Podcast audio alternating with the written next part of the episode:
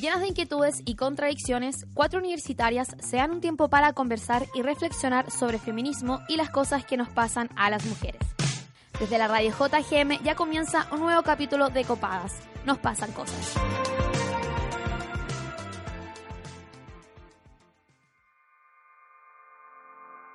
¿Sabemos algo de un feminismo que no sea occidental, blanco o burgués?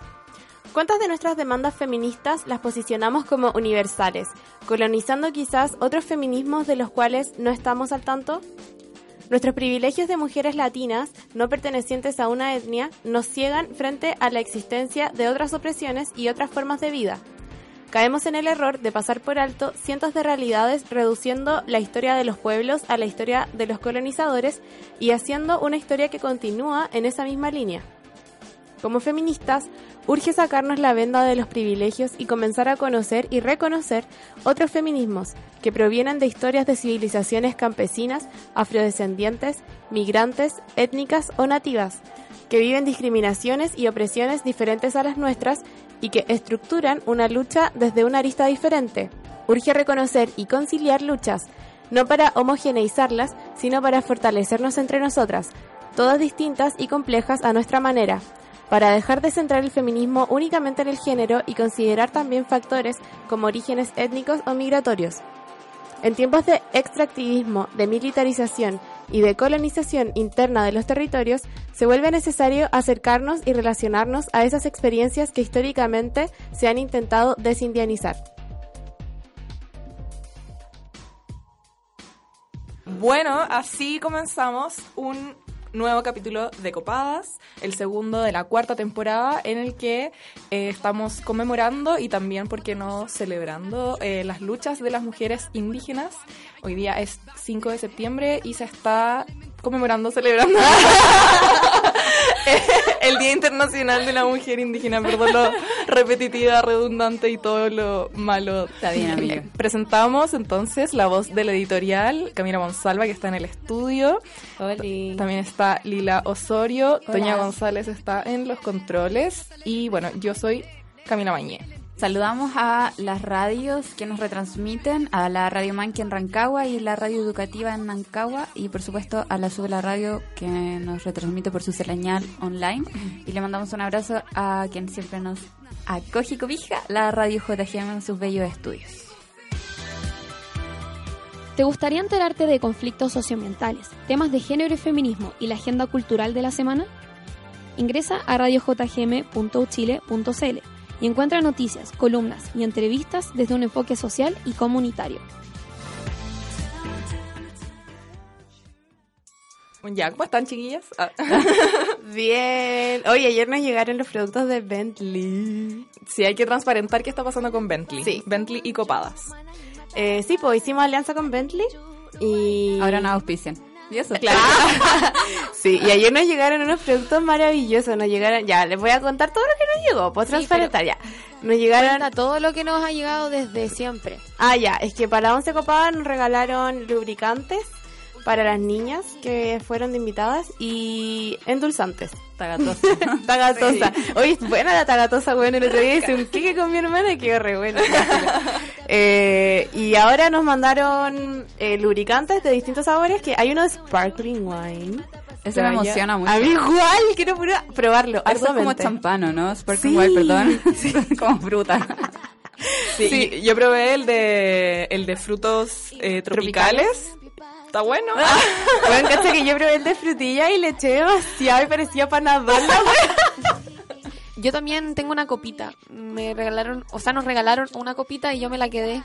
¿Y lo usaste? No, no la he usado todavía. Es que todavía tengo miedo, pero también nos dieron una copita. Y quería decir que yo también usé los lubricantes, el tropical, el de frutillas, todo ya. Todo, todo, todo.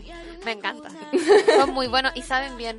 Oye, bacán, eh, eso de la copita, yo creo que como tenemos que enseñar a la Toña cómo ocupar la copita, mucha gente quiere un capítulo exclusivo de la copita. Así Se lo merece igual. Se merece la copita un capítulo. Podríamos hacer en streaming y yo me ofrezco para hacerlo en vivo.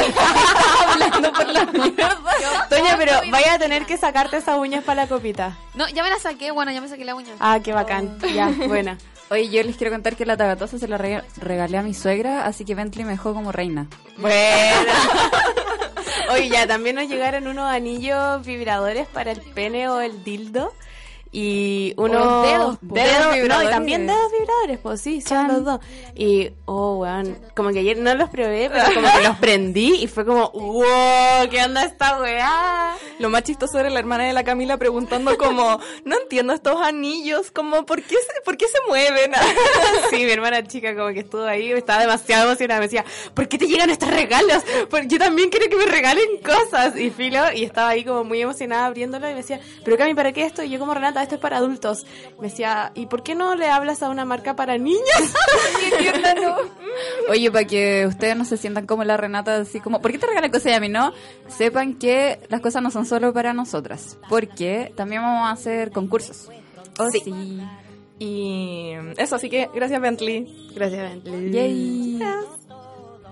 ¿Quieres proponer el tema para el próximo capítulo o tienes sugerencias para el programa? Síguenos en nuestras redes sociales. Encuéntranos en Instagram, Twitter y Facebook como Copadas JGM y conversemos un rato.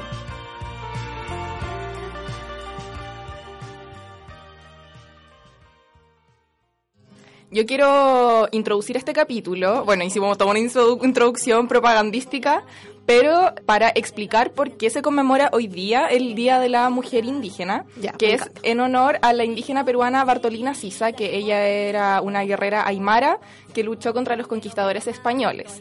Ella nació en 1750 y dedicó su adolescencia al comercio de hoja de coca, entonces por este oficio tenía que recorrer distintas, distintos pueblos andinos y localidades donde se dio cuenta que las condiciones en las que vivían eran de abuso, explotación, sometimiento, humillación, etcétera.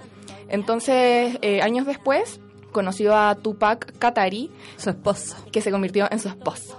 Sí, hay amor en todas estas El- el eh, Tupac guerrera y todo, ya no importa. Me encanta, sí, que haya amor y lucha. Pero es bacán porque la Bartolina le dijo, oye Tupac, ¿sabes qué caché que ya no nos podemos quedar así? Basta, basta de esta weá. Y tomó al loquito y se unieron como al otro Tupac Amaru, ¿cachai? Como al dos. Y ahí hicieron la revolución como en el amor, ¿cachai? Lo hay Qué cuático. heavy. Cuático la historia de la Bartolina. por el deseo de liberar a su pueblo sometido. Entonces ahí comenzaron un plan de acciones sistematizadas y estructurara- estructuradas y con ellas lograron sublevar a más de 150.000 indígenas. Quiero poner énfasis como en la cantidad de indígenas que ellos pudieron como liderar, ¿cachai? Eh, para combatir la colonización española. Eh, y tiempo después fue nombrada virreina del Inca junto a Katari y desde allí siguieron sus planes militares. Sin embargo, pese a todo el esfuerzo que la Bartolina Sisa puso como en la liberación del pueblo aymara y quechua, algunos indígenas insurrectos de su propio ejército la delataron a cambio de un indulto que nunca les concedieron, ¿cachai? Sí, pues. Entonces, por eso, como estaban estos hueones como traidores, ¿cachai? La capturaron, la encarcelaron, eh, la torturaron y fue vejada y brutalmente asesinada el 5 de septiembre de 1782. Nunca faltan los sapos de la yuta. weón. Sí. Hoy sí, qué rabia. Sí, así que ahí como para dar eh, algún un contexto de, y darle sentido también a por qué estamos realizando este capítulo hoy. Oye, y mencionar que no solo la conmemoramos porque murió brutalmente, sino por todas las luchas que levantó y a toda la gente que movió. Pues, estamos celebrándola también. Yo quiero saber cuántos saben ustedes cuando ya dijimos hace mucho rato que nos estaban pidiendo y nosotros sabíamos que teníamos que hacer este capítulo de feminismos indígenas. ¿Cuántos sabían? ¿O como cu- cuál fue su disposición como para hacer el capítulo? Quiero cachar cómo se prepararon y todas esas cosas. Ya, yo voy a mm, transparentar. Mira la weá. que no sabía nada, weón, nada, pero es que nada, la nada misma. Porque, nada, como que siempre, ya, a pesar de haber estudiado mucho de feminismo, nunca había estudiado como feminismos indígenas o como, no sé, como cápsulas de feminismo dentro de ciertos pueblos, ¿cachai? Como que nunca lo había estudiado porque, no sé, no me había nacido la inquietud quizás. Y cuando hablamos de este capítulo al principio fue como, ¡ay, qué lata! Voy a tener que estudiar un montón. me dio mucha lata. Pero después empecé a leer y fue como, conche tu madre, anda, ¿qué onda esta weá? Es demasiado interesante. Sí, y nadie me motive caleta. ¿Y tú? Yo, eh, Lila. Perdón. Eh, no es como que supiera mucho de la weá, anda, no te voy a mentir, ¿cachai? Pero hace tiempo como que me, se me metió el bichito de que la problematización del extractivismo, la defensa de la tierra era una materia de mujeres, ¿cachai? Como que hace rato yo estaba ahí metida con que, weón, la defensa de la tierra, de los territorios, del agua, de la vida, es una weá que le compete a las mujeres, que le ha competido a las mujeres y que las mujeres siempre lo han venido haciendo hace mucho rato, ¿cachai? ¿Y por qué? Eh, bueno, mi hipótesis era que por la conformación social, como los hombres haciendo otras weas de hombre, como yendo a trabajar al campo, a los fundos, qué sé yo, ¿cachai? Y las mujeres manteniendo como la vida en sus espacios. Mm. Como Mm, lo conversábamos creo en el capítulo de la carne, eh, creo que era, en el que decíamos que históricamente las mujeres han estado como más ligadas a la tierra en esto de la recolección de semillas y todo eso, mientras que el hombre, claro, como que se mandaba a cambiar y cazaba y comía carne, ¿cachai? Mm, igual tengamos cuidado con eso de históricamente, porque a mí me, como que me da urticaria. Ya. ¿Por qué? Porque sí, porque si te vas como para lo históricamente, es como la mujer se queda en la casa, el hombre sale ¿Cachai? Como históricamente también ha ah. pasado eso. Entonces, como que tengamos cuidado cada vez que decimos históricamente esta weá, porque chucha también como que puede ir para otro lado y hacernos cagar, ¿cachai? Ah, claro, como naturalizar prácticas que como como que estuvieran eh, relacionadas directamente y naturalmente con cada uno de los con géneros. comillas, estoy diciendo las comillas, con el rol de la mujer. Claro. Mm. Sí, tiene razón. Bueno, ya, esa era mi hipótesis y eh, me puse a investigar, me puse a leer un montón y sí caché que hay un montón de mujeres que se están hace mucho rato eh, preocupando de estas cosas, de esta problemática, hace mucho rato para no decir históricamente.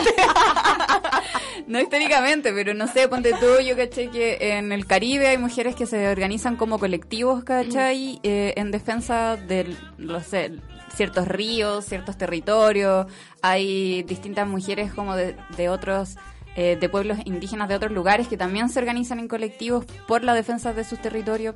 No sé, lo encontré un tema muy, muy, muy interesante. Y para el capítulo leí los feminismos de la Vía Yala, que mandó la Camila Mañé.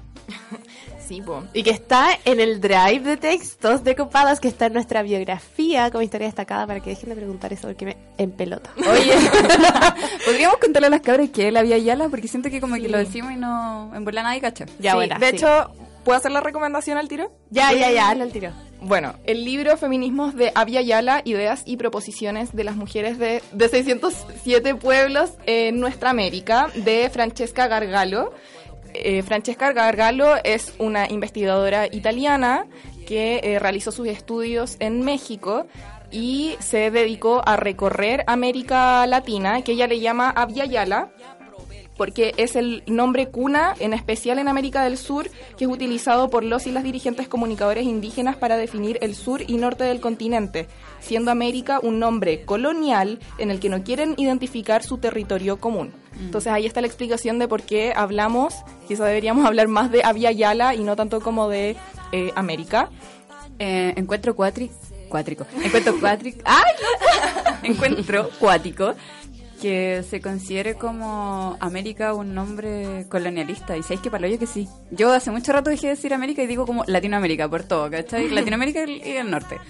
Eh, pero filo que ahora quiero empezar a ocupar como Aviala a cada rato en todo en todos lados. A mí me carga, perdón, me carga cuando hablan de América como relacionado con Estados Unidos, weón. Malditos gringos. Que a mí me molesta caleta eso. Por eso, de hecho, solo por eso digo América y no Latinoamérica cuando quiero hablar como de Latinoamérica, porque es como América no es solo Estados Unidos, weón, América es mm. todo, como basta de que los gringos son los americanos, weón, chao. Sí. Sí, como que tú te los quitáis. Sí. Ah, buena. Yo sé como otra palabra, como que los odio tanto que ya filo, ni siquiera existen. te rendiste, amiga. Oye, eh, una cosa súper importante con la que me gustaría hacer énfasis en este programa, que es eh, por qué también hablar de feminismos indígenas. En plural. En, plural y no en singular, porque como dijimos anteriormente, son 607 los pueblos en América Latina, en el Yala, que tienen todas experiencias diferentes y no podemos como pensar que todo lo indígena es igual. Y de hecho, me gustaría poner acá que suene la voz de Francesca Gargalo explicando también por qué el apellido indígena no le acomoda. Feminismo popular, una vez desglosado, me empezó a parecer un muy buen apellido. En cambio, un apellido que no me gustaba y que sigue sin gustarme es el de feminismo indígena porque no existe. Es una imposición de la academia que entonces ha inventado sus propios métodos para decir cómo debe de ser. Y está nombrando a la otra. A la otra, por lo tanto, utrizándola nuevamente. Aparentemente le da un lugar, pero en realidad no la escucha, no le permite hablar por su propia voz. Habla en nombre de Habla ella. en nombre de ellas, le hace decir lo que quiere y la hace actuar como quiere, porque además este feminismo institucionalizado es sumamente moralista y sumamente impositivo.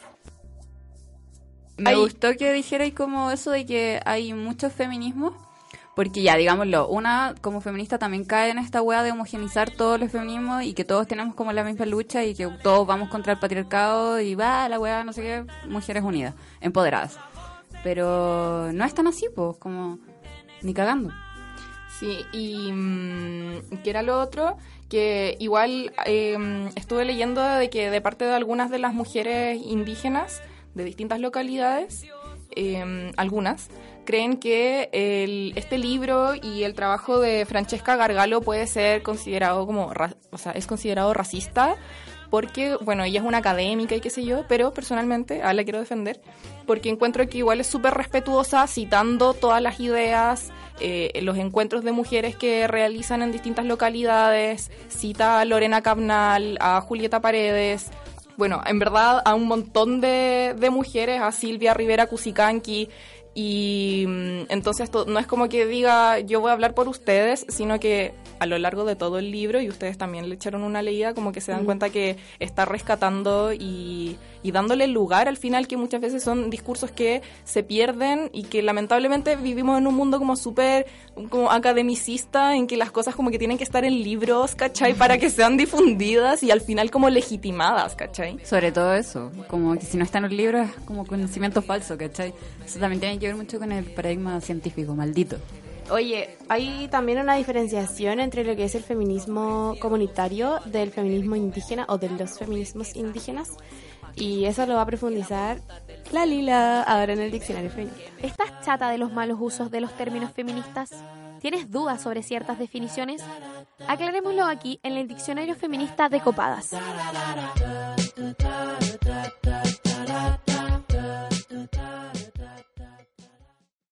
Hoy en nuestro diccionario feminista hablaremos sobre feminismo comunitario.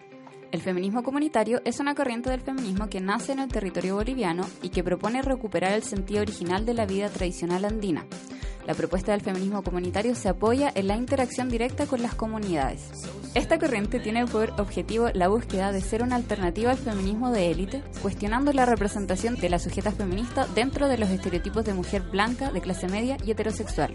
Este feminismo lucha por la despatriarcalización, la descolonización y la autonomía de los pueblos, repudiando las miradas indigenistas. Feminismo comunitario hoy es un movimiento en Avia Yala que articula a hermanas de Argentina, Chile, Bolivia y México.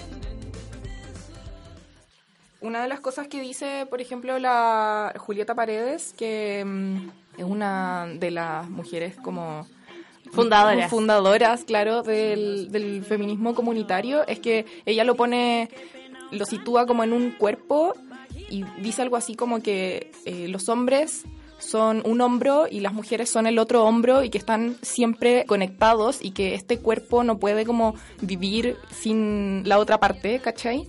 Y que, mm, y que siempre la mitad de todos los pueblos, es una cita como muy linda que tiene, es que la mitad de todos los pueblos son mujeres, ¿cachai? Bueno, y en verdad en otra parte habla como de el ojo, los hombros, los ojos, y como que yo me perdí un poco, así que mejor escuchémosla a ella para que lo explique directamente Julieta Paredes, su explicación del feminismo comunitario. El feminismo comunitario lo que plantea a nuestros hermanos y compañeros es, ustedes hermanos son un ojo de la comunidad, la comunidad es como un cuerpo. Este ojo son nuestros hermanos y este ojo somos nosotras las mujeres. Este ojo por el patriarcado, que es un sistema, y el machismo, que son conductas, que son formas de pensar que tienen los hombres y que tenemos las mujeres, pero el machismo de las mujeres privilegia a los hombres que están ahí arriba. Bueno, entonces, por el machismo, el ojo de nuestros hermanos está abierto y el ojo de las mujeres está cerrado. El feminismo comunitario, lo que trabajamos entre mujeres es para abrir nuestro ojo para que la comunidad pueda mirar con los dos ojos. Es interesante eso de que buscan hacer alianza muchas veces, tanto con eh, las mujeres que tienen un pensamiento como más occidental, tanto con los hombres para eh, luchar por sus derechos como pueblo. Qué cuático. Yo había cachado que la Julieta Paredes como que eh, empieza a teorizar con esto del, del feminismo comunitario a partir de que a ella la invitan mujeres eh, que estaban reunidas como comunidad a escribir em, el marco teórico del gobierno de Evo Morales, este gobierno que, que asume como a Bolivia como un estado pluri, plurinacional, ¿cachai? Entonces como que en ese marco se da como el, el nacimiento del feminismo comunitario. Y lo encontré palpic, onda paloyo. Según yo era antes. Como que, según yo, el feminismo comunitario había, uh, como este colectivo de feminismo comunitario eh, se había fundado antes de lo de Evo Morales en Bolivia. Porque después la Julieta Paredes se integró como a- al gobierno y fue mal mirado por el colectivo. Sí, amo, Porque era anarquista. Amo estas rencillas, como estos cagüenes me gustan. Ya, pues lo que yo caché es como que ella había sido invitada como a escribir como este marco teórico y, y puede que se haya dado antes el, el feminismo comunitario, pero como que se le atribuye a ella. Eso igual yo lo encontré como brígido. Como que Una- se le- la personalización eso. del movimiento, del- de la teoría. Sí, lo encontré muy cuático que uno pudiese decir así como, no, este movimiento lo teorizó, lo creó, lo alzó, tal y tal. Como que, weón, yo creo que deben haber sido muchas personas, ¿cachai? Muchas Sí, mujeres. po. Además que como que una, una sola persona no puede hacer tanto. Como que obvio que podéis pensar y teorizar y todo, pero según yo necesitáis como el feedback de tus compañeras y como la mirada crítica también que te pueden dar y, y otros puntos de vista para que sea como algo más completo, ¿cachai? Y más complejo también. Oye, podemos transparentar el Kawin de la Julieta Paredes porque si no después nos van a funar, van a decir, oye, están citando a alguien que, que fue, ella fue denunciada por violencia intrafamiliar por su pareja, que ella es lesbiana, políticamente lesbiana, y mm, no quiero decir de quién porque cuando estuve buscando la información, corroborándola, salía solamente como las iniciales, así que a decir que fue denunciada por violencia intrafamiliar por su pareja, pero eh, nada, como que solamente estamos acá explicando la- los orígenes, ¿cachai? Del feminismo comunitario para que después no nos digan así como, oye, que ¿cómo la están citando? Si es que no es alguien citable, es como que estén Sí. citando a, no sé, Pablo Neruda, que sí. Como fue una... Sí. Qué brígido que hay canceladas igual entonces, pues. sí, po. Obvio. Siempre, pero según yo como que siendo... Como que cualquier persona puede estar cancelada. Oye, que sí, pero hay un brígido que es como la lista de los cancelados, ¿cachai? Como énfasis. Pero hay canceladas cuáticas, onda la loca. la Sí, denunciaron por violencia intrafamiliar. Eso Sí. yo lo hallo muy brígido. Y además después sufrió la doble cancelación porque su colectivo era anarquista y se unió al gobierno, pues bueno, entonces le dijeron como que chucha. hermana. Pucha, el anarquismo. Procura mantener viva la anarquía. Ya, pues cachemos qué tanto saben también nuestras auditoras del tema. ¿Vamos a la pregunta? Sí, no quedemos como ignorantes solas, porfa. ¿Cuáles son tus contradicciones? ¿Cuáles son tus dudas como feminista? Intentemos resolverlas aquí, en tu pregunta copada. ¿Cuánto conoces de los feminismos indígenas? Lo que sé de feminismo indígena es como que al principio los pueblos era como una mirada súper matriarcal. Ya la mujer tenía un rol súper importante en cuanto eh, a la- el capital cultural de las civilizaciones. Pero luego con la conquista eh, se transformó todo en una visión súper patriarcal y han sido relegadas a otro espacio y las mujeres feministas e indígenas tratan de reivindicar esos espacios de las mujeres y hablar de otros temas como identidad latinoamericana. De los feminismos indígenas conozco bien poco, lo cual es muy triste porque soy estudiante de historia y debería saber más al respecto. Incluso en historia de género fue donde más aprendí respecto a este tema. Puedo decir que existen organizaciones de mujeres mapuches que buscan reivindicar su posición en la sociedad a través de experiencias culturales, artísticas, literarias. Por ejemplo, el año pasado existió un congreso en donde las mujeres podían asistir y compartir su arte y conocimiento, ot- otorgándose a sí mismas un espacio dentro de lo académico. Oye, igual dije que haya solamente dos respuestas. Sí, no, no es que Sí. no hayamos querido poner más, solo que no llegaron más y eso igual eh, demuestra algo, pues. No Mm. cachamos nada de la wea, pues. Sí, pues como que no estábamos solas en la ignorancia de esto, porque solo llegaron dos respuestas y de las dos respuestas, de- las dos decían como, no sé, brígido, po. pero qué bacán, gracias a las niñas por la honestidad. Sí. y ellos súper, mm, no quiero decir cuático, como decidor el, el que no sepamos nada, pues, porque también nosotras estamos súper colonizadas la forma en la que vemos el mundo, entendemos el mundo, aprendemos el mundo, pues, ¿cachai? Y si no nos estamos cuestionando que hay otras mujeres, otro espacio, otra forma, eh, es momento de hacerlo. otras modernidades también, otras formas de desarrollo, como que, bueno, de hecho la Silvia Rivera Cusicanqui habla de eso, como que lo leí en este libro, que, mm, que siempre estamos, como que pensamos la modernidad, casi como Steve Jobs, la cagó con su Beatles. Sí, cuando en verdad cada uno de los pueblos tiene sus propias maneras de desarrollo y también ahí entran como, como estos mitos en realidad que existen sobre eh, los... Bueno, por ahí leí como que el concepto de pueblos originarios como que tampoco es muy, muy aceptado. Eh, Silvia Rivera Cusicanqui critica el uso de pueblos originarios para nombrar a las naciones de Abya Yala, pues tiene una connotación del pasado primordial que, tiene, que tiende a cancelar su coetaneidad excluyéndolas de la modernidad. Ah, claro, como que no existieran ahora, pues, ¿cachai? Claro. Como originario de Porque hace mucho del tiempo. origen, Sí. no actuales, qué heavy. Sí, es súper interesante. Entonces, eh, por ejemplo, si es que pensamos en una cuestión más local, en el sur, eh, el desarrollo del pueblo mapuche, qué sé yo, muchas veces yo he escuchado como mis tíos fachos de Panguipulli que dicen así como, no, que estos weones les dais tierras, pero las dejan ahí, no, como que existe esta idea de que eh, modernidad y desarrollo tienen relación con la explotación eh, directa de la tierra, pues, ¿cachai? Con la acumulación de riqueza y también como con el avance de la tecnología en un, en un sinsentido al final, como... pues, eh, lo pienso como en el comentario de tus tíos Facho, como eh, casi que ellos tuvieran que haber convertido esas tierras en, no sé, una construcción, un mall, como para que se note que hay un, un avance o una modernidad, pues, cuando en verdad quizás solo hay otro objetivo. pues.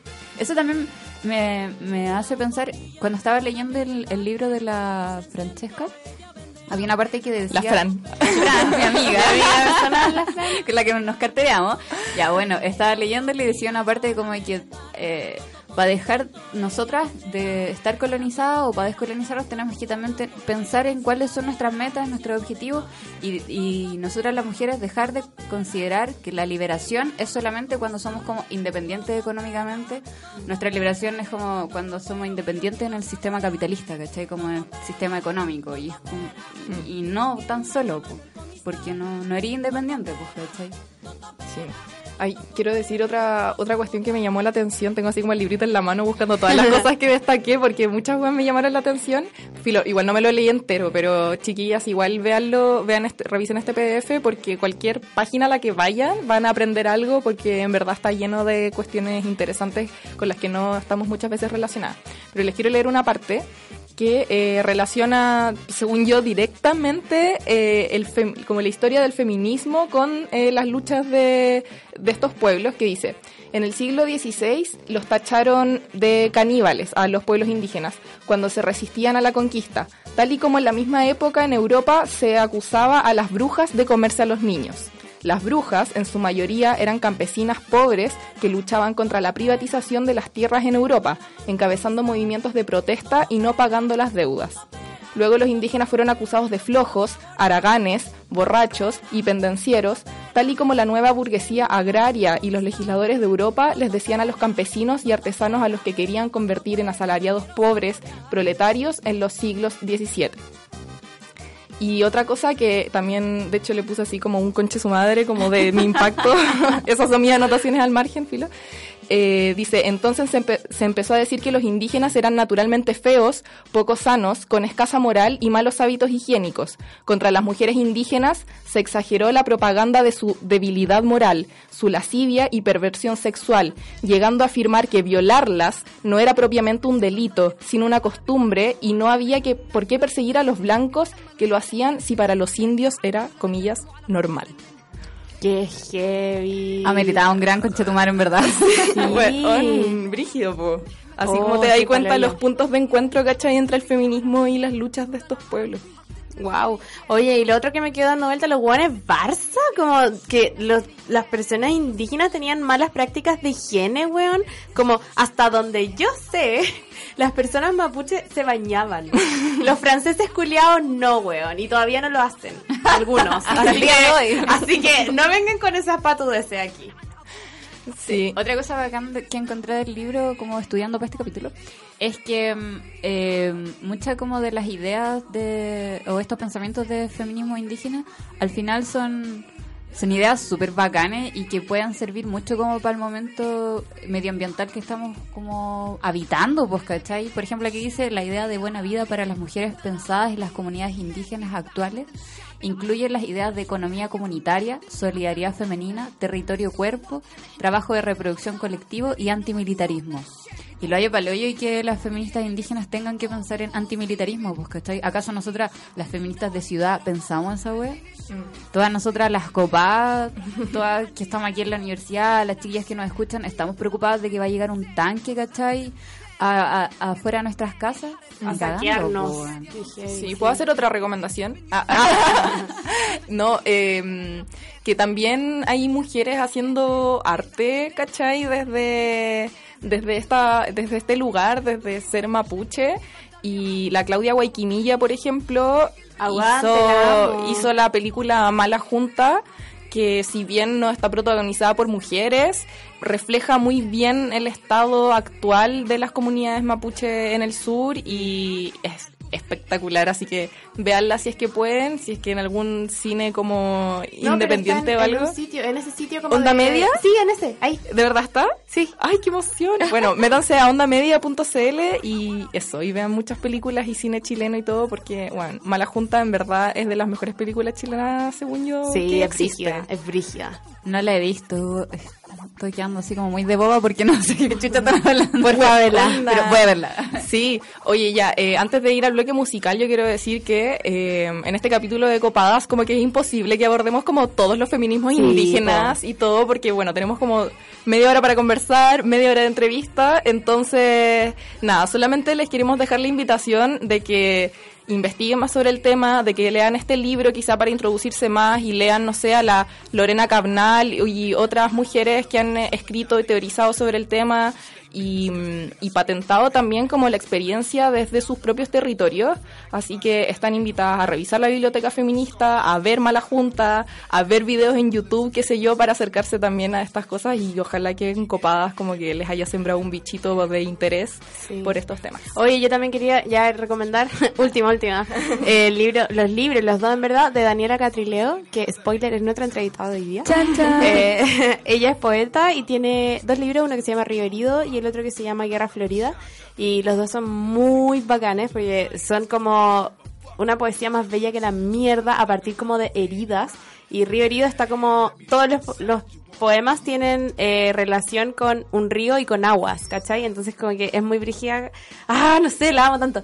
Y el otro, Guerra Florida, tiene cuatro partes y ese sí que está muy como eh, relacionado a lo que es eh, la diáspora y, y como que es brígido porque tú lo vas leyendo y no sabes si es un libro que está escrito eh, en torno a, no sé, el 1600. ¿Cachai? Como a las guerras mapuches del 1600 o a las actuales que se tienen como contra el colonialismo y, y esas cosas. Entonces es muy brígido, como que no sabía en qué tiempo está ahí y es muy bacán. Así que léalo. Eh, yo quiero decirles a todas que igual nos cuestionemos desde dónde nosotras nos pensamos y de dónde nosotras eh, nos estamos diciendo feministas, porque, por ejemplo, nosotras no estamos diciendo que somos feministas indígenas, eh, pero tampoco somos feministas europeas, ¿cachai? Tampoco somos feministas gringas, somos feministas de Latinoamérica y en Latinoamérica pasan muchas cosas, tenemos mucha experiencia y puta reconocernos desde ahí, pues, ¿cachai? Es como, no soy blanca, soy latina, pues. Sí. Y ahora sí vamos a una canción, eh, la quería poner yo, que eh, de una cantante peruana que se llama Renata Flores. Eh, la canción se llama Mirando la misma luna y ella es algo así como exponente del quechua trap, que puede sonar curioso, pero ella busca como acercar también a la juventud esta lengua no sé, ya no- siento que ya no puedo decir ni originario ni histórico, como que no Indígena, sé. Indígena, claro. Así que mm, eso, como para que no se pierda también en, en estas nuevas generaciones. Así que vamos con Mirando la misma luna. Pitahkanki. Ayin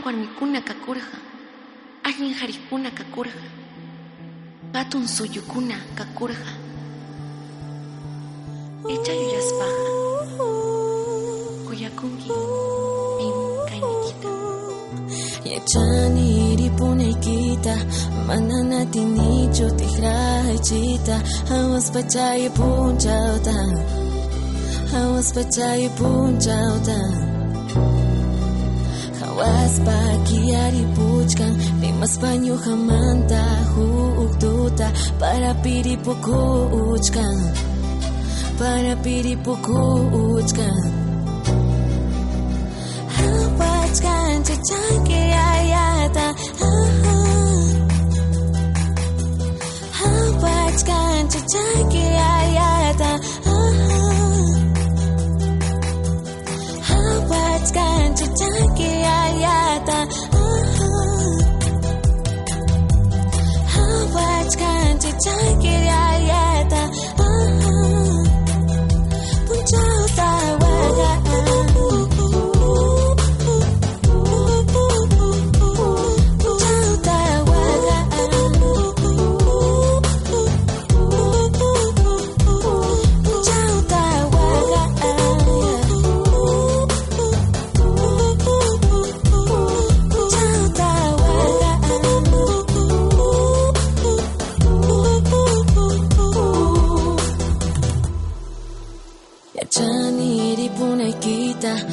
ng ating nicho Tigra hechita Hawas pachaya pun chauta Hawas pachaya pun chauta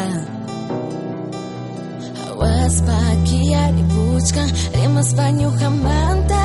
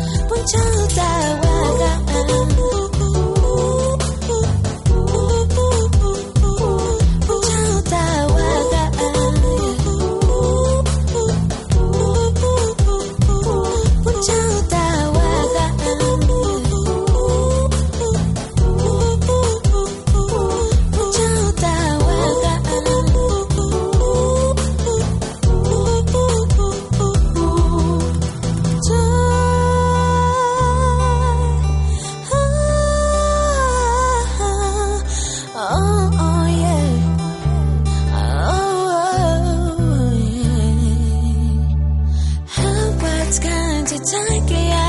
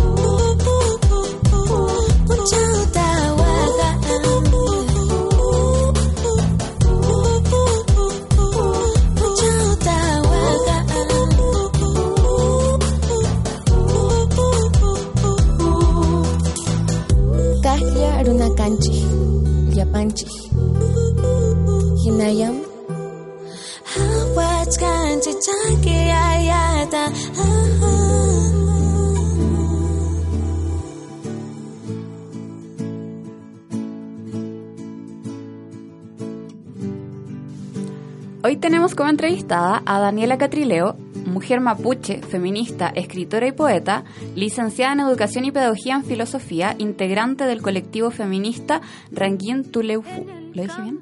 Yeah. Qué Eh, bacán. ¿Cómo estáis? Hola, Mari Mari Compuche, Mari Mari Pulamien, eh, Mañum Tufa Radio, de Tufachi Radio. Gracias por la invitación eh, y estoy bien. Qué bueno. Gracias a ti por haber venido y acompañarnos hoy día en este capítulo. Que estamos muy emocionadas hacer. Oye, ya, espérate. Antes de hacer la primera pregunta, quería como transparentar una situación que nos incomodó un poco. Es que estábamos como viendo qué pregunta íbamos a hacer hoy día y nos costaba hacerlo, como que nos incomodaba porque sentíamos que estábamos en una situación como de nosotras y ellas, ¿cachai? Y después como que, o sea, como que lo hablamos con la Lila como, no queremos hacer esta como diferenciación tan grande, pero después pensé como, quizá eso es como lo justo y necesario para empezar como a conciliar y reconocernos como feministas distintas, no sé, como, ¿qué opináis de eso? Porque a mí me incomoda en lo personal hacer como esto de nosotros y ellos, ¿cachai? No. O sea, creo que es importante también señalar ciertas diferencias, ¿no? Como ahora ya avanzado en, en temas y sobre todo en lugares privilegiados como este, pensar en que sabemos eh, las diferencias entre los distintos feminismos, ¿verdad? En la heterogeneidad que, que hay también de mujeres feministas o disidencias feministas, etcétera. Entonces creo que en ese sentido no, no habría ningún problema. Ahora, creo que el problema podría verse en el sentido de cuando uno siente que está incluyendo a otras como a una conversación que esos grupos mantienen hace mucho tiempo, ¿no?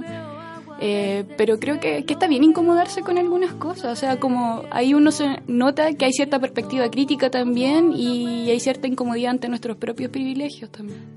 Ya, bacán. Yo siento que era un poco eso al final, que estábamos marcando un espacio de ellas versus nosotras, Ujú. en el que también reconocimos nuestros privilegios, eh, pero no sabíamos cómo, cómo tomarlo.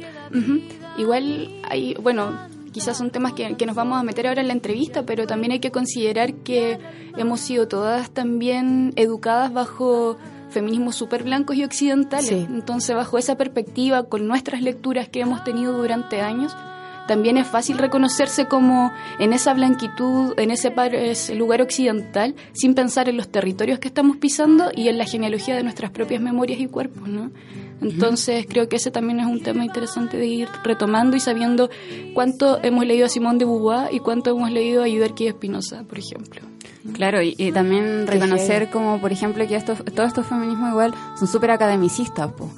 Eh, porque ahora que lo eh, mencionabas sobre lo de los territorios que habitamos, yo pensaba en mis ancestras, mis abuelas, no sé, habitando esos territorios por siempre, o sea, desde siempre, y mm, la oralidad, la tradición oral también es, es otra forma de, de este intercambio de conocimientos que yo encuentro súper rico y que a mí me encantaría eh, que el conocimiento se traspasase de formas más orales, creando eh, estos lazos más comunales que pueden existir. Sí, pues eso mismo son epistemologías como ancestrales también, que cuentan las mismas mujeres de nuestras familias, ¿verdad? O, de estos territorios. Y sin embargo son las epistemologías que a veces hemos dejado de lado por otras, ¿no? Yo no, no estoy diciendo en este sentido que dejemos de leer lo occidental o dejemos de, de lado todos esos otros conocimientos, para nada. Pero creo que hay que crear un entramado de distintas heterogeneidades textuales, eh, de conocimiento de epistemologías indígenas. Y creo que en esa multiplicidad de textos, multiplicidad de experiencias y vivencias, pode- podemos tener eh, otra noción mucho más crítica de ver los feminismos también. Wow. Y ni siquiera empezaba la entrevista. la pregunta uno. Oye, Ya. pero qué chascona con eso porque mucha siempre estoy ha- hace pues la última pienso que me van a retar todos por todo, ¿cachai? Ando en esa. Uh. Y eh, pensaba que de- como traer esta oralidad iba a ser como difícil y mezclarlo con la- el feminismo de la academia, pero que bacán que digáis como que al final hay que hacer un entramado de todo y no dejar como del, este feminismo occidental de lado o el feminismo indígena de lado, sino como traerlo a todo. Es que para poder ver con perspectiva crítica el feminismo occidental, ver de qué, cuál es la agenda impuesta universal, cuál es la, cuáles son los temas que está llevando ese feminismo, hay que pararse desde la otra perspectiva también. Pero no, en ese sentido creo que hay que crear esa complejidad.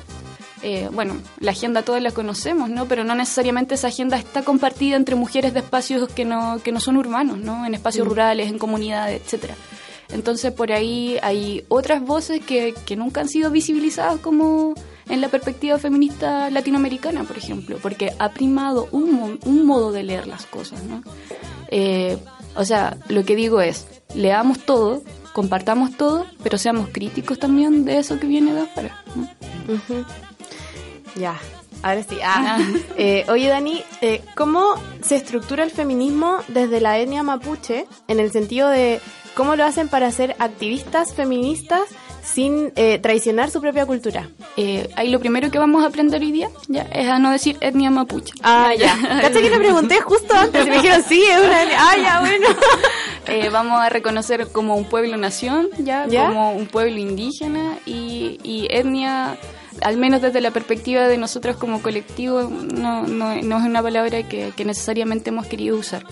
Eh, y claro, hay, hay hartos debates dentro de posicionarse como feminista y como mapuche, eh, porque no todas las mujeres mapuche son feministas y, y lo entienden desde la perspectiva de que tienen un kimun, una sabiduría ancestral que han aprendido con otras mujeres en, su, en sus redes, que no necesariamente eh, se le puede llamar protofeminismo o un feminismo a secas, ¿no?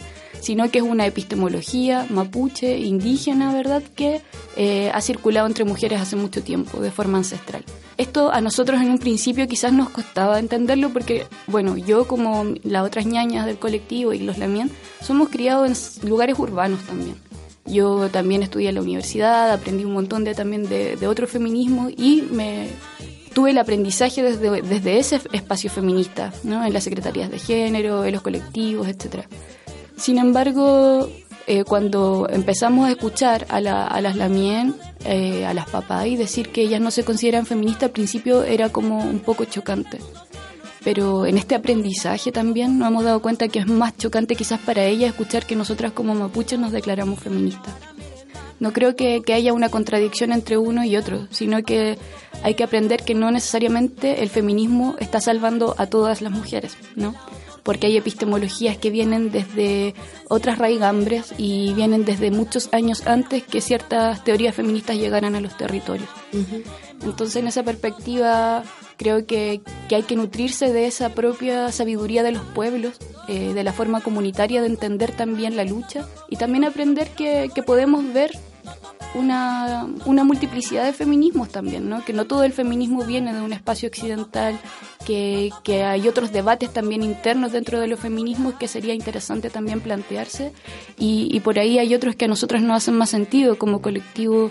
eh, hemos, después de todas nuestras lecturas y experiencias, eh, nos sentimos mucho más cercanas al feminismo descolonial, por ejemplo, ¿no?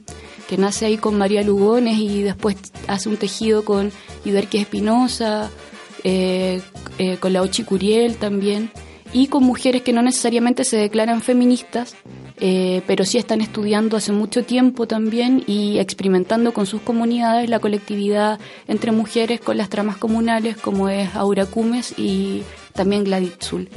Entonces, por ejemplo, todas esta, esta, esas mujeres, ¿verdad?, que son indígenas o son afrodescendientes, eh, han creado una teoría política feminista desde los territorios y los cuerpos que comprenden, ¿no? Eh, las diásporas sobre todo, o es- específicamente los espacios comunitarios, y no necesariamente están pensando un feminismo blanco o un feminismo occidental.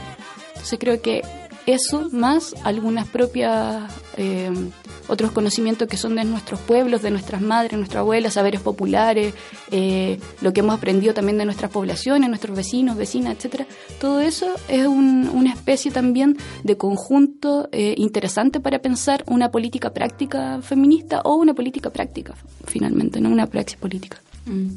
Oye, Dani, ¿y cuáles son... ¿Te puedo decir, Dani? Sí. Al toque.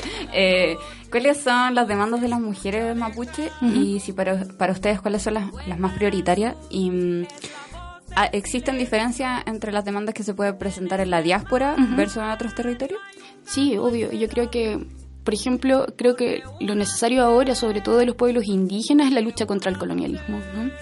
Que igual es importante señalar que cuando uno habla de colonialismo, como que básicamente se nos viene a la cabeza 1492, Cristóbal Colón, es eso. Y, y pensamos que cuando decimos no, el colonialismo es necesariamente ese, ese acontecimiento originario de la colonialidad. Sin embargo, eh, no estamos pensando hoy, por ejemplo, eh, el nacimiento de los estados-nación y eh, los genocidios que eso conllevó, ¿no? O sea, para que, que Chile hoy día existiera, tuvo que básicamente destruir territorios y destruir pueblos, ¿no? Argentina lo mismo. Así que ahí pensamos de inmediatamente lo que mal se ha llamado como pacificación de la Araucanía, que finalmente es una ocupación en Gualmapu, y lo que es la campaña del desierto, que es la guerra del desierto, ¿no? Con genocidios, campos de concentración, reducción de territorios y por lo tanto un colonialismo que se ha extendido hasta el día de hoy, ¿no? Eh, y eso fue hace no más de 150 años. Eso quiere decir que son nuestros abuelos y abuelas que tuvieron eh, prisioneros en campos de concentración, que estuvieron arrancando de esa guerra y que sus territorios se vieron reducidos, ¿no? Por lo tanto, todo eso crea una, un tejido de pobreza, eh, un tejido de, también de, migración y eh, una violencia colonial como estela que arrastramos hasta el día de hoy. Eso sumado, ¿cierto?, a la explotación de los territorios a través del extractivismo feroz que vemos en, no solamente en el sur de Chile con las forestales, eh, también con, con la instalación de hidroeléctricas, con la intubación de ríos, sino que también con las mineras en diferentes pueblos del norte e incluso del extremo sur ahora en Patagonia, ¿no? Entonces, cuando pensamos colonialismo, extractivismo, estamos también pensando en cómo estos van necesariamente eh, también conectados con un capitalismo que ha devorado todo este sistema. Entonces, este modelo finalmente es el que arrasa con los pueblos indígenas y esas son las grandes demandas de las lamien hoy en día, ¿no? Eh, las demandas no pueden estar separadas de las demandas como pueblo. Eso hay que entenderlo. Es una lucha comunitaria donde no solamente están las mujeres al frente, como siempre lo han estado, sino que también están los abuelos, las abuelas, los niños, niñas, pichiqueches, ¿no? Entonces, eh, hay, obviamente hay demandas específicas de pronto que tienen que ver con otro tipo de violencia. Sin embargo, la violencia eh, que podríamos decirla como que está azotando hoy en día en gran parte de los territorios y las comunidades tiene que ver con el colonialismo y tiene que ver con el extractivismo, con esa defensa de esos territorios como un espacio mucho más profundo que no es solamente una lucha por la tierra. ¿no? Así que básicamente eso es también cuando uno habla de autodeterminación, de, de la lucha por la existencia, por las formas de vida, es eso, ¿no? La existencia de las mujeres mapuche también tiene que ver con poder defender sus territorios, sus comunidades y, y darle una, un peso a lo que significa seguir existiendo hasta el día de hoy después de toda la persecución durante años. Wow. Mm. Estoy como. Como, como que no puedo decir nada porque estoy así, ¡guau! ¡Qué heavy! Sí.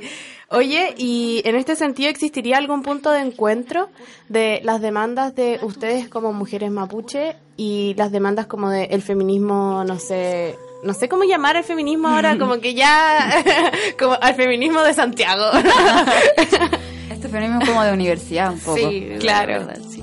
O sea, hay que, hay que pensar, porque, por ejemplo, eh, hay ondas también, ¿no? Hay modas, hay panfletos y que todas repetimos y hemos repetido hace mucho tiempo. Entonces, cuando pensamos, por ejemplo, en algo tan importante como el aborto, ¿ya? este tema es complejo porque no es que una esté en contra del aborto, pero ¿acaso esa demanda debiese ser la única universal? Eh, y cuando estamos como incluidas o nos incluyen, ¿cierto?, dentro de, de- de los discursos finales de las marchas o de esos espacios, eh, casi siempre hay una ñaña, pues, ¿no?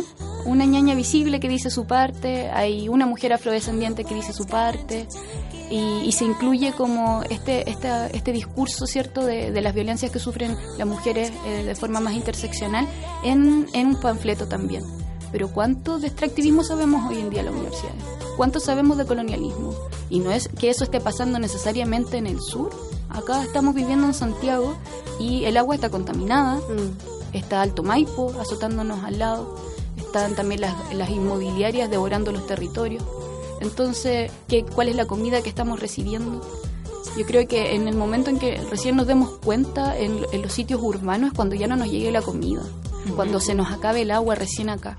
O sea, O sea, en Tiltil ya no hay agua. Por eso, o el sea, Maule aquí está al lado. seco. Es al lado, o sea, todo lo que está pasando en Petorca, todo lo que pasa, cómo están hoy día siendo perseguidos y perseguidas los líderes, ¿cierto?, de movimientos sociales que están luchando también por sus lugares, por sus territorios. Y que los está matando el Estado y la fuerza policial, quiero decirlo además. Sí, por supuesto. Entonces, eh, cuando creo que el feminismo se pueda cuestionar que existen estas cuestiones también, eh, y que mucho más que, el aborto sea como la única demanda universal, eh, que también debiese ser sumamente humilde también para pensar en otras epistemologías que han estado hace mucho tiempo y hay luchas que llevan muchos años, ¿no?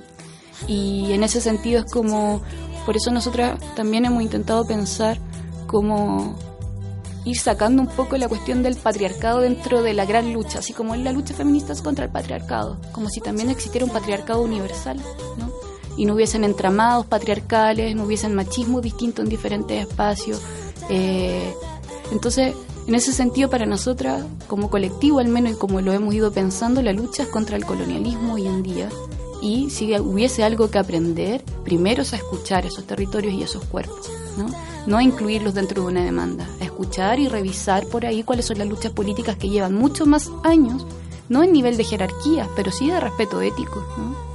Y, y también a pensar eh, cómo estamos pensando este, eh, cómo estamos pensando este sentido eh, de lucha política día a día. ¿no? El feminismo no es algo que nosotras desatamos en las marchas, sino que finalmente es una experiencia de vida. Como esa experiencia de vida no solamente está ligada cuando uno se da cuenta que existe el machismo y uno está viendo micromachismo en todos lados y anda ahí súper alerta, ¿cierto? Tengo, hace poco escribí una cuestión que era así como cuando uno se ponía las gafas violetas, hoy así como este es machista, este también, no, esto yo estoy siendo machista. Pero cuando nos ponemos también los ojos anticoloniales, ¿verdad? Las gafas anticoloniales, ese prisma distinto, te das cuenta todos los espacios racistas que hay, todo, sean directos o indirectos, y todos los espacios coloniales que hay. Entonces, no es algo que no hayamos sacudido y que no hayamos sacado. Eso sigue estando hoy, uno lee la prensa, lo ve, ve los comentarios en las redes sociales, eh, los ve con, en diferentes otros espacios. ¿no? Entonces creo que por ahí hay otro aprendizaje político eh, que hay que revisar. Iba a decir algo Perdón. Em, dale tú a ver si me acuerdo. Eh, no, es que era la siguiente pregunta, ¿no? Yo sí, iba a hacer. mientras pienso. Eh, es que, ¿te acordás que en el censo preguntaron como usted pertenece a alguna etnia, no sé qué? Ya.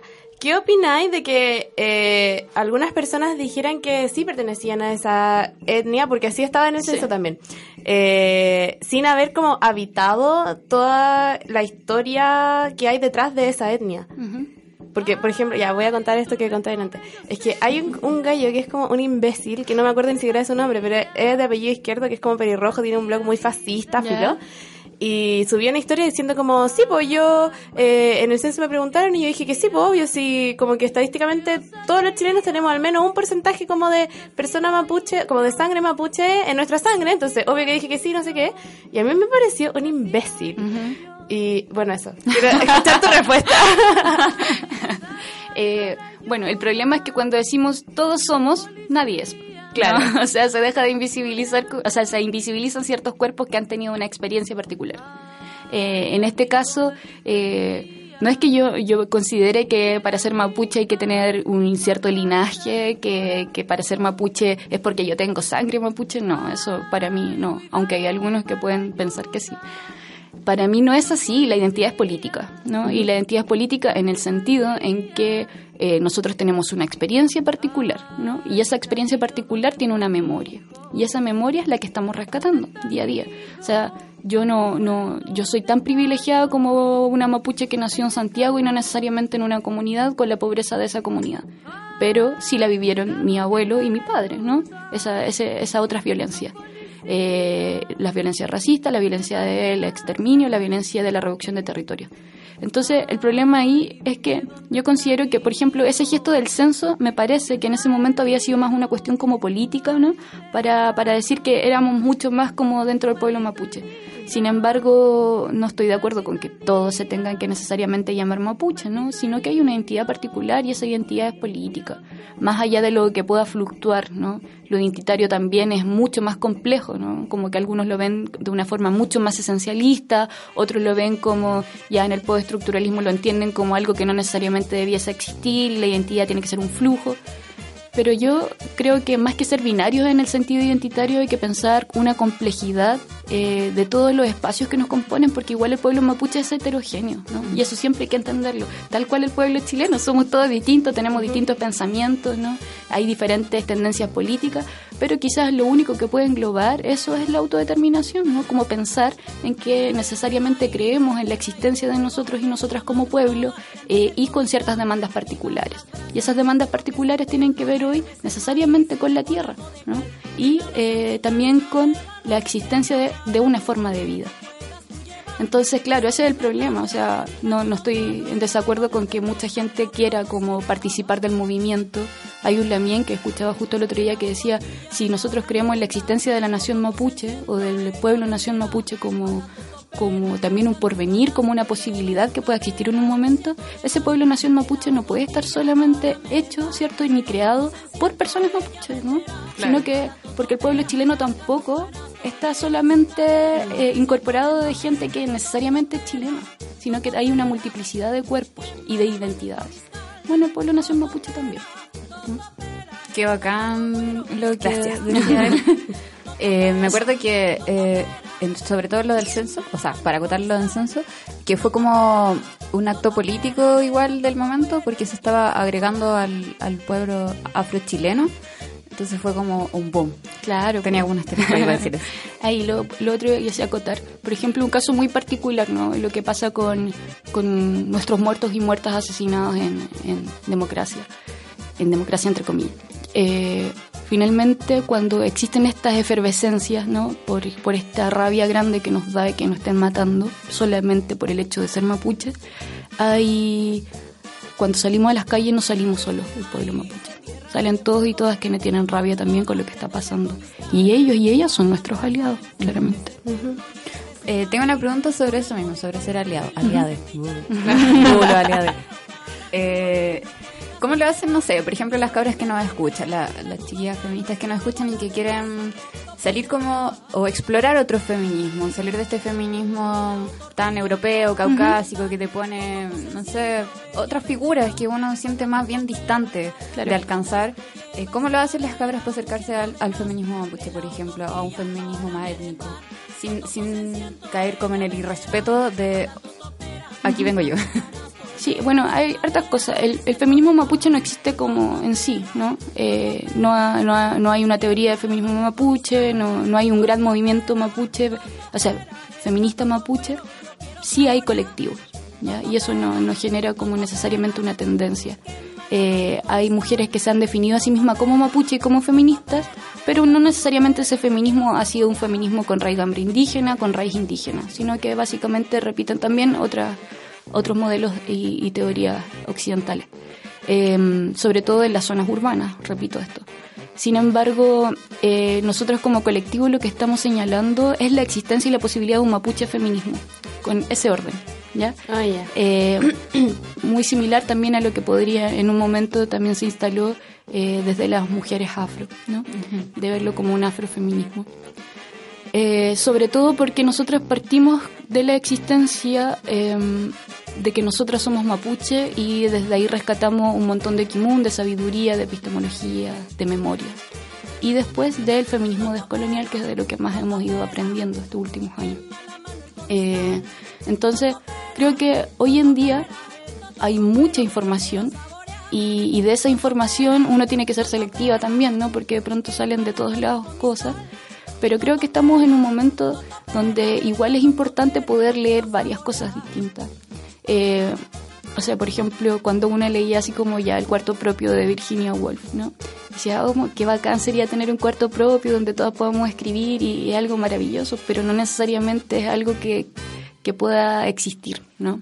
Eh, para ciertas personas. Y, pero sin embargo, ahí tenemos la contraparte de, de, de Gloria Saldúa cuando dice, no, pero yo no tengo un cuarto propio, pero escribo en el baño, escribo mientras trabajo, escribo en la micro, leo en esos espacios, aunque no tenga tiempo, aunque no tenga espacio. Y uno dice, ya, pero ahí está la contraparte y eso es interesante. Leo a la Virginia Woolf, pero también estoy leyendo a la, a la Gloria, ¿no? Y en el sentido de Latinoamérica pasa lo mismo. O sea, creo que es necesario, por ejemplo, informarse sobre el feminismo descolonial, que parte con María Lugones en Argentina, pensando eh, cómo la colonialidad ha hecho un entramado. ¿no? Y el feminismo descolonial también se nutre del pensamiento descolonial latinoamericano. ¿no? Eh, entonces, parte María Lugones, después lo retoma Ochi Curiel y Yuderquía Espinosa desde eh, el mundo afrodescendiente. Y lo interesante ahí es que conforman un colectivo que hoy en día se llama Glefas. ¿ya? Glefas lo pueden buscar en internet. Hay un montón de, de artículos, de entrevistas, eh, de trabajo práctico y teórico que han hecho. ¿no? Siempre como que tendemos también a separar así como, ah, no, esta feminista de la academia, esta feminista como de la calle. ¿no? Sí, es verdad.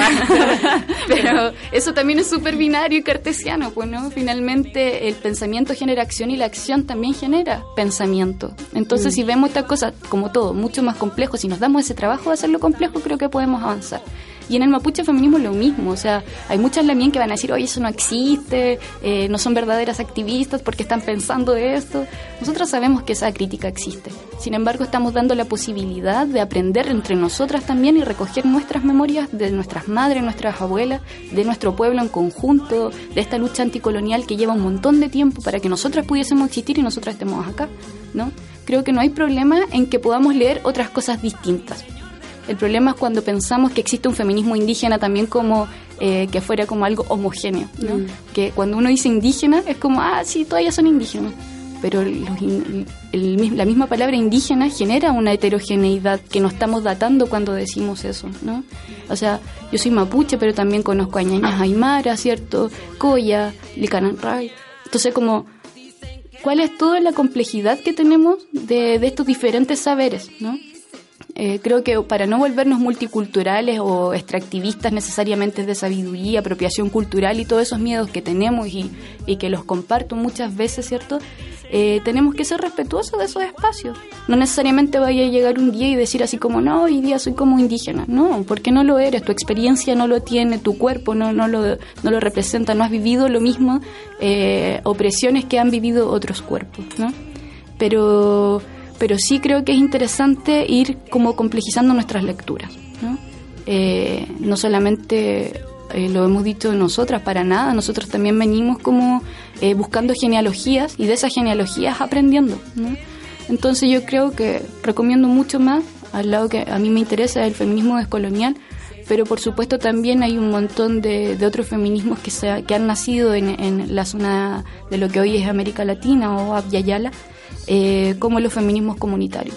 Yo personalmente no me siento muy, muy llamada al feminismo comunitario, eh, sin embargo por ahí hay otros aprendizajes, eh, donde, no sé, está la, la, la- la hermana Lorena Capnal, está también la Adriana Guzmán, eh, pero siempre se tiende a ver también como que el feminismo indígena es necesariamente el feminismo comunitario, pero no es ¿Cómo lo se mismo. diferencian? Disculpa, Sí. ¿O estoy por en la total ignorancia. Sí. ¿O por qué tú no adscribes con este feminismo? Sí. Ah. eh, pucha, yo tengo hartas críticas al feminismo comunitario, ¿no? Eh, también en esta en esta separación muy muy amplia que se hace sobre sobre la lucha específica de las mujeres, no no compartir tanto la cuestión más comunitaria, aunque sea aunque se llame feminismo comunitario, tiende a ser muy separatista. Eh, y lo otro también es que eh, sigue hablando del patriarcado como un espacio único de violencia, ¿no? Y en segundo lugar el colonialismo, el racismo, ¿no? Y creo que para a, a mí me, me interesa más que nada el, el colonialismo como un entramado complejo de opresiones. Y, y por ahí, por eso me hace mucho más sentido pensar en el feminismo descolonial, que ha puesto justamente al colonialismo como, eh, eh, como la, la, la violencia que ha venido a provocar otras cuestiones, ¿no? Y, y por ahí incluso la violencia del género. O sea, cuando empieza la noción de género en, en estos territorios. Necesariamente nuestros pueblos antes entendían esta división de género, habían, ¿no? hay que entender eso.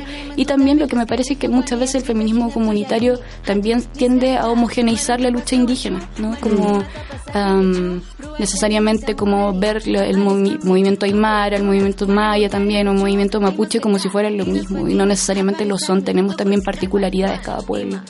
Y por eso creo que, que son mis críticas. Wow. Como que en el fondo tu interés va por mm, centrar menos el feminismo en el género, ¿cierto? Sí, o sea, eh, me interesa, por ejemplo, ver cómo somos cuerpos complejos que están también luchando contra el colonialismo, ¿no? En el mismo colectivo en el que participamos, Rañín Tuleufu no es un colectivo de mujeres.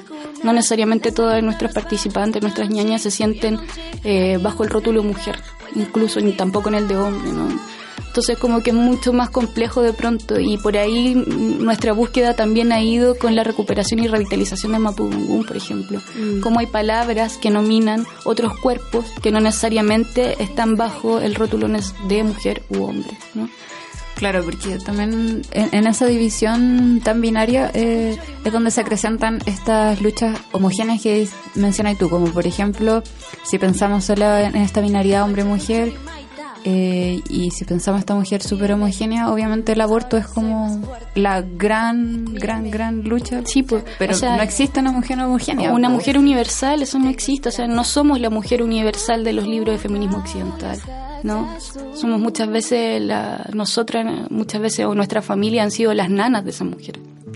Entonces, cuando, cuando empezamos a ver esas complejidades, porque obviamente no todas las mujeres somos iguales y obviamente que las mujeres indígenas tienen sus demandas propias y que tienen que ver con el territorio sobre todo y eso hay que entenderlo, ¿no? Hay epistemologías que salen necesariamente de los territorios y de los cuerpos distintos. Nuestros cuerpos no son blancos, pero estamos colonizados con un pensamiento blanco, ¿no? Muchas veces cuando voy así como espacio, yo también trabajo en, en espacios universitarios, en colegios, etcétera. Entonces muchas veces cuando nos toca ir a dar charlas o conversatorios, muchas chicas dicen, ay, pero yo soy winca, ¿cómo puedo ayudar? O yo soy blanca, ¿cómo puedo ayudar? Y primero decirle, hey, pero ¿tú de verdad crees que eres blanca? Y, y como que recién ahí, ¿cómo, ¿cómo te vas a dar cuenta de recién después de eso, no? ¿Cómo, ¿Cómo no vas a entender antes o haber escuchado un poco más a tu mamá, a tu abuela, ir buscando en tu propia historia para atrás? Eso, pero lo otro es que sí tenemos un pensamiento blanco porque eso ha predominado, ¿no? Así se ha creado el Estado, así se ha creado nuestra educación, ¿no? Nuestros héroes, nuestros próceres y todo. Entonces igual cuando yo creo que esa, esas gafas anticoloniales las necesitamos con urgencia para empezar a ver eh, cómo hemos sido domesticados también en base a una historia y a una educación única, ¿no? Universalista también. Y que también eh, le cae todo el peso del capitalismo y el neoliberalismo. Como siento que también son amarras súper grandes que te hacen no darte cuenta de dónde está todas estas pifias coloniales. Sí, pues exactamente. O sea, yo creo que, que por ahí hay que entender esta, estas complejidades y también aprender, escuchar un poco más. Creo que a veces pecamos en como de, soberbia y de poco autocríticas de los movimientos, ¿no? Y para hacer política tenemos que ser autocríticas, tenemos que empezar a ver estas otras cosas y a veces sentirnos incómodas, ¿no? Sentirnos incómodas con cosas que nos remesen, con decir, chuta, la- no sé, esto no lo había visto de esta forma, pero acá en que ahora aprendí a verlo así, eh, voy, a, voy a ponerme quizás como también a compartir de una forma mucho más horizontal con una otra y con un otro. Y, y en ese sentido eso es lo que creo que importa en, este, en estos momentos. Ya para ir cerrando, Dani, queríamos saber si te gustaría poner una canción para cerrar el programa. Uf, eh, puede ser cualquier tema de Sara Eve, que me gusta mucho, así que sí, eso. Ya, Ya. bo, bacán. Ahí Eso. buscamos entonces. Muchas gracias por haber por habernos acompañado y por habernos enseñado tanto en este Pero ratito. tanto, tanto, tanto. O sea, la invitación es como que podamos leer cosas distintas que vengan de acá también, aprender quizás mucho más de nuestras abuelas de pronto, ¿no? De los territorios cuando vayamos también antes de escuchar que, que poner nuestra palabra y ser más autocríticas con el propio movimiento feminista universitario que hemos también creado y del cual yo también fui parte durante mucho tiempo, pero hay cosas, a veces hay que despertar con ciertas cosas. Eh, y nada, pues seguir como también complejizando un poco y saber que estamos en lucha todas y todos en estos momentos y que la tierra es la que está siendo devastada. Y sufriendo.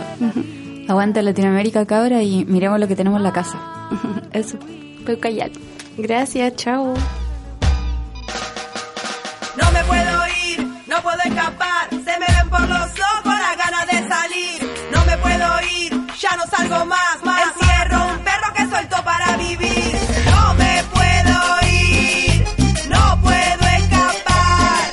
Se me ven por los ojos las ganas de salir. Este idioma se aprende adentro, a duras penas, hablando con los muertos. Se aprende solo, escuchando el silencio, mirando para afuera. Esta ventana es mi consuelo. En el patio, cuando está fresco, respiro el aire cuando vuelva a verte te lo juro, no va a quedar ni uno de los bloques de todo